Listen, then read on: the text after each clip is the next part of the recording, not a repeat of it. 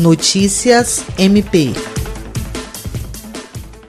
Nesta quinta-feira, 9 de abril, a coordenadora do Centro de Apoio Operacional das Procuradorias e Promotorias Criminais, promotora Aretusa de Almeida Cruz, enviou ofício ao Corregedor-Geral da Polícia Civil, Tiago Fernandes Duarte, solicitando que seja investigado um vídeo que circula nas redes sociais. Nele, aparece um homem, aparentando estar com sintomas de coronavírus, que estaria deliberadamente propagando o vírus em uma agência bancária em Rio Branco.